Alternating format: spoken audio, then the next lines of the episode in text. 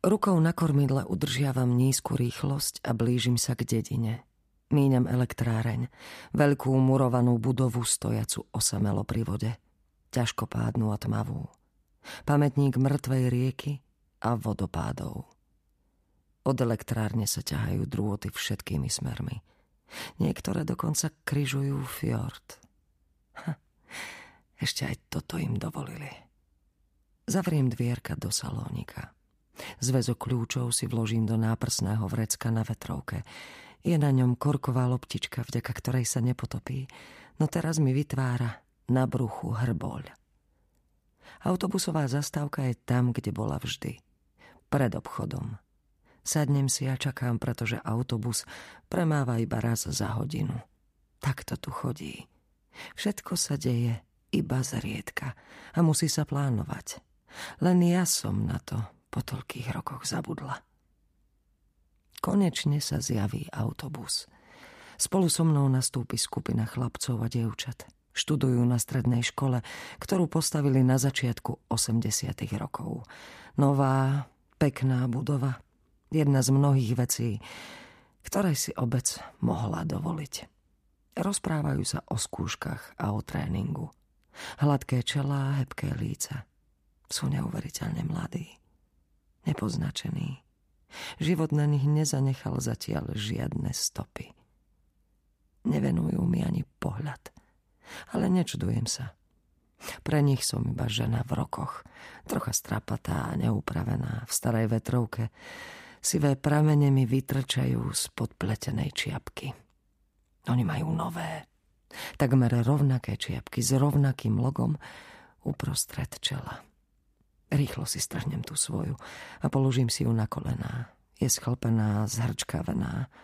Začnem ošklbávať žmolky. Jednu za druhou. O chvíľku ich mám plnú hrst. Niekedy zabudnem, ako vyzerám. Keď človek býva na lodi, postupne sa prestane o seba starať. No keď sa zavše pozriem do zrkadla na pevnine, pri jasnom svetle, až ma mykne. Kto je tá žena? Rozmýšľam. Kto dokaluje tá stará, vychudnutá starena? Je to zvláštne, abstraktné. Alebo nie, nie, nie. Surrealistické, to je to správne slovo. Surrealistické, že som jedna z nich. Tých starých. A veď som to stále ja. Každou čiastočkou tela skrz na skrz ja som stále tá istá, ako som bola vždy, či som mala 15, 35 alebo 50. Rovnaká. Nezmenená hmota, rovnaká ako v snoch, ako skala. Ako tisícročný ľad. Autobus sa škriabe do kopca. Zo pár chlapcov vystúpi pri najvyššie položených domoch, no väčšina zostane sedieť. Stúpame a takmer súčasne s tým, ako prekročíme hranice susednej obce, sa cesta mení, zužuje, Zrazu je samý výtlk. Až tu väčšina chlapcov a dievčat vystúpi. Vajde zdalene. Mladšom neúspešnom bratovi, kde zrejme ešte nepostavili strednú školu ani plaváreň. Vystupujem spolu s poslednými mladými ľuďmi. Pomaly sa prechádzam po centre. Je ešte menšie, než si pamätám. Obchod s potravinami zanikol. Kým Ringfjorden sa rozrástol, Ajde je iba zlomkom svojej pôvodnej veľkosti. No ja som dnes neprišla kvôli Ajde. Za Ajde zdalen som už vyronila dosť slz. Boj zaň sa skončil pred mnohými, pre mnohými rokmi. Teraz som prišla kvôli ľadovcu. Kvôli blefone. A vyberiem sa po štrkovej ceste do hôr. Dokonca aj noviny v hlavnom meste o tom píšu. Čítala som tie články znova a znova. Nemôžem uveriť tým slovám. Z ľadovca ťažia ľad. Čistý biely ľad z Norska a propagujú ho ako najexkluzívnejšiu ingredienciu, ktorú si môžete dať do nápoja. Prchavý mini ľadovec v objatí zlatistého alkoholu. Ale nie pre norských zákazníkov, nie. Je určený pre tých, ktorí môžu mastne zacálovať.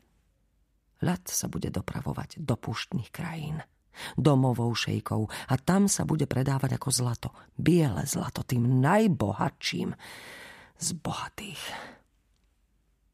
Ako kráčam k horám, začína snežiť. Posledný krčovitý záchvev zimy. Spôsob, akým nám apríl ukazuje dlhý nos. Na ceste sú mláčky zamrznutej vody, obrúbené ľadovými kryštálmi. Položím nohu na tenkú škrupinku. Prelomím ju. Počujem, ako praská. No už to nie je zábavné. Nie ako kedysi.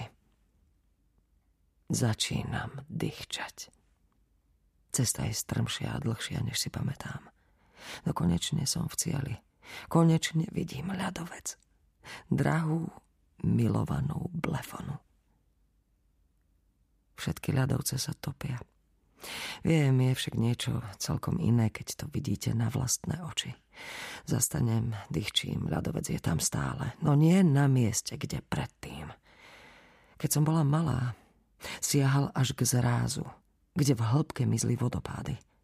Teraz leží vysoko vo svahu. Medzi zrázom a modrým jazykom ľadovca je 100, možno 200 metrov. Ľadovec sa posunul. Ako by sa pokúšal uniknúť. Dostať sa ďalej od ľudí. Pokračujem hore v resoviskom. Musím ho cítiť. Kráčať po ňom. Znova sa ho dotknúť. Konečne ho mám pod nohami. Každý krok sprevádza praskanie. Pokračujem ďalej. Teraz vidím miesto, kde ťažia ľad. Ranny v sivobielom ľadovci. Tvrdé ostré záseky do modrého jadra, odkiaľ ľad vyrezávajú. Na boku stoja štyri veľké biele vrecia, plné, pripravené na odvoz. Používajú motorové píly. Šetrné, motorové píly, ktoré nie sú naolejované, aby olej kusy ľadu neznečistil. Nič by ma už nemalo prekvapiť. Nič, čo ľudia robia. No toto ma hlboko ranilo.